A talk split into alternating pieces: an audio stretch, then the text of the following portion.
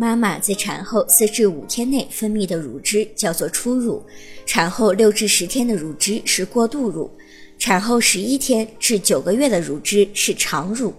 产后十个月以后的乳汁是晚乳。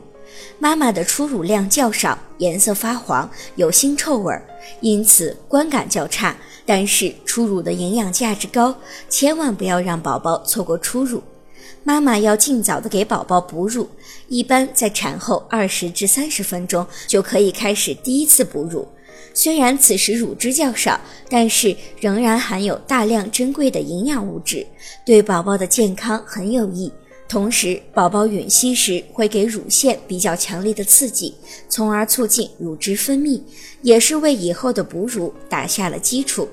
有的妈妈认为初乳比较脏，不愿意喂给宝宝，这种做法是不对的，宝宝将因此丧失众多的营养素和抗体。